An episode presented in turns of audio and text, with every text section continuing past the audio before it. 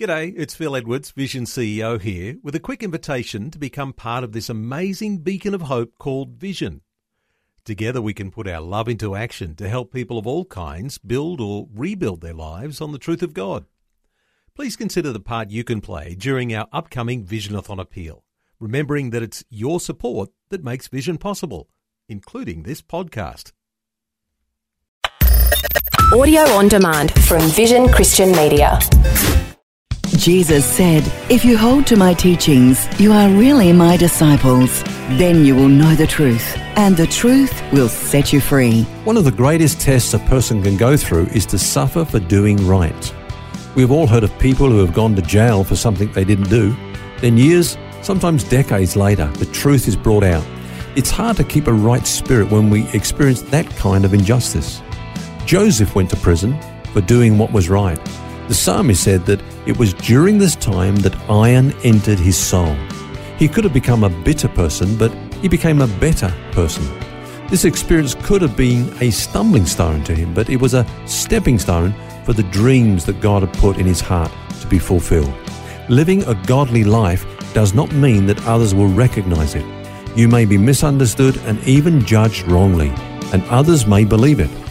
What is important is that God knows who you are, and that He is aware of your integrity. Furthermore, He has promised to make all things work together for good in your life.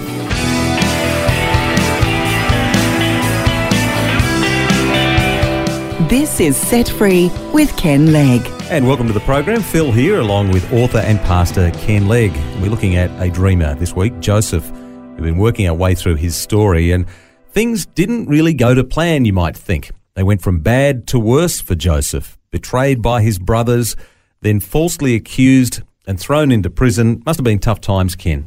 It must have been, Phil. But of course, it's here where he meets two interesting characters, the butler and the baker. Not the candlestick maker. He wasn't yet in prison. But the butler did it, didn't he? The butler did it, yeah. Well, the butler um, was the overseer of Pharaoh's vineyards and wine cellar.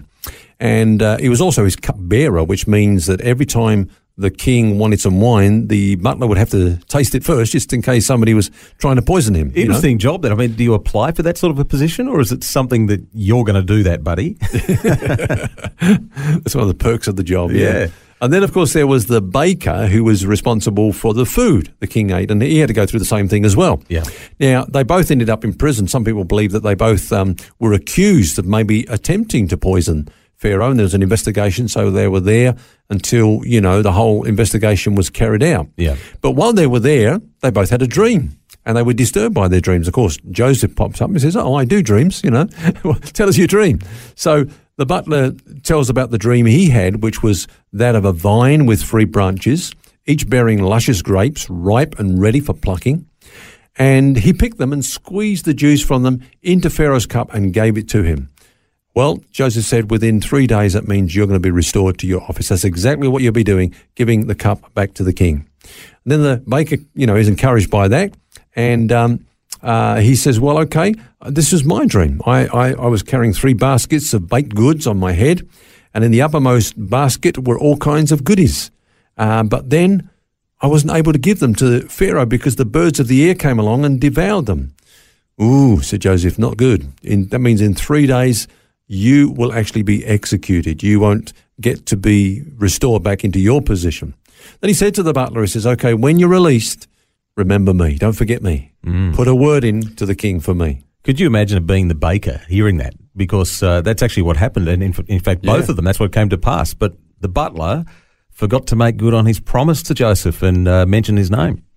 Yeah, the butler's dream came true in three days. Uh, Joseph's dream came true in thirteen years. Wow. So I guess the lesson there, Phil, is the bigger the dream, the greater the preparation. A mushroom comes up overnight, but an oak tree takes one hundred years. Yeah. And I always say if you can get a vision and run out and achieve it immediately, it indicates how insignificant that dream or that vision will be. But he was in the prime of his life, Joseph. Um, and what makes it hard is when you don't know what's happening. Here he was, this young man in prison, and thinking, when are my dreams going to be fulfilled? I'm, I'm so far away from it even looking like, you know, there being any likelihood of uh, these things coming to pass. Now, let me read to you, Phil, from Psalm one hundred five. See what the psalmist said about that. Looking at Psalm one hundred five, verse sixteen, it says, "Moreover, God called for a famine in the land. He destroyed all the provision of bread. He sent a man before them." Look at that. He sent a man before them. Joseph, who was sold as a slave. They hurt his feet with fetters. He was laid in iron until the time of his word came to pass. The word of the Lord tested him. The king sent and released him. The ruler of the people let him go free. So what we see here is, hey, look, you know, we, we can, Joseph can look at this thing from a human perspective, but God's per- perspective is that he's actually setting things up for Joseph to be catapulted into that position that God had prepared for him. And I guess if Joseph had gotten out of prison at that point, he probably would have gone home. He wouldn't have been in Egypt at all. That's correct, and, and that's what happens when things happen in our time. We miss out on the purposes of God. Listen to what Isaiah says. He says, "For since the beginning of the world, men have not heard, nor perceived by the ear, nor has the eye seen any God beside you, who acts for the one who waits for him." That's interesting. Who acts for the one who waits for him. You know, he goes on to say in another place, "It will be said in that day, behold, this is our God. We have waited for him, and he will save us. This is the Lord. We have waited for him. We will be glad and rejoice in his salvation." Now, when we're waiting, though, Phil, we can sometimes feel like we've been forgotten. Have you ever waited in a, in a doctor's surgery and you, you see somebody else go up and you think, oh, I'm yeah. sure I came in before them. Yep. Have they forgotten me? Yep. Or in a restaurant, you know, you, you come in before somebody else, but they get served first. You think, they've forgotten me, haven't they? Yeah, that's right. It's an important part of our walk with faith, though, isn't it? That whole uh, waiting aspect. We don't know what's going to go on, come next, but God does. So our challenge is, do we believe that he actually knows what's coming next? That's a good point, and of course he does. Now, two years later, Pharaoh has a dream. In fact, he has two dreams, you remember?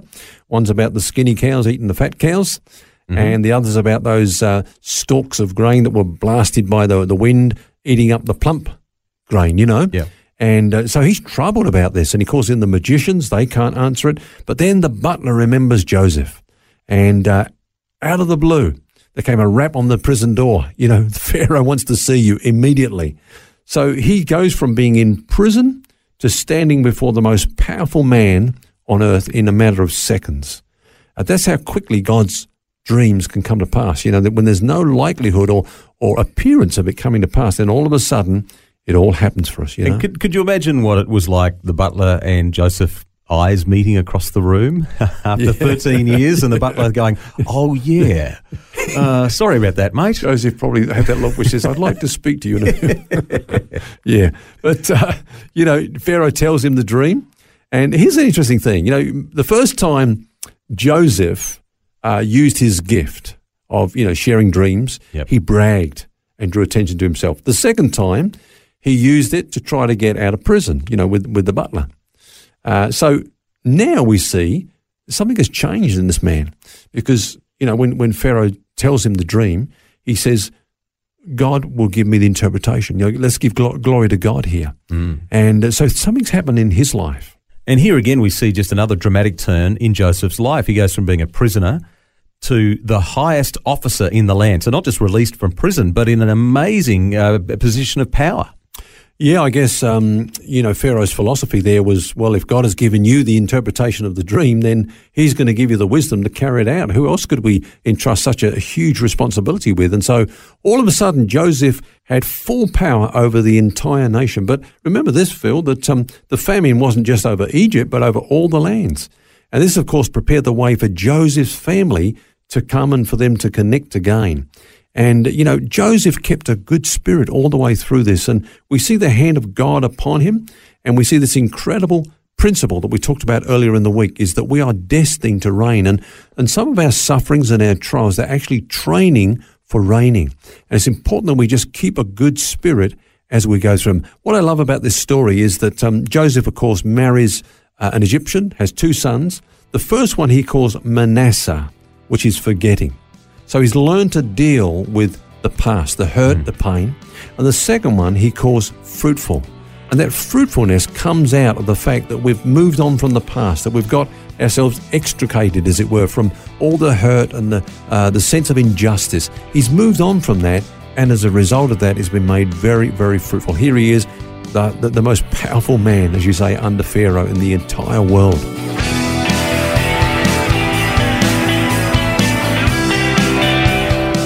helpful and fascinating look at Joseph's dreams and how they apply to us.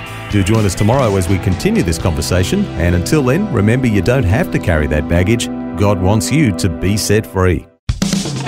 For books, D V Ds, small group studies and other resources from Ken Legg and details about Ken's ministry, shop online at vision dot org dot a u.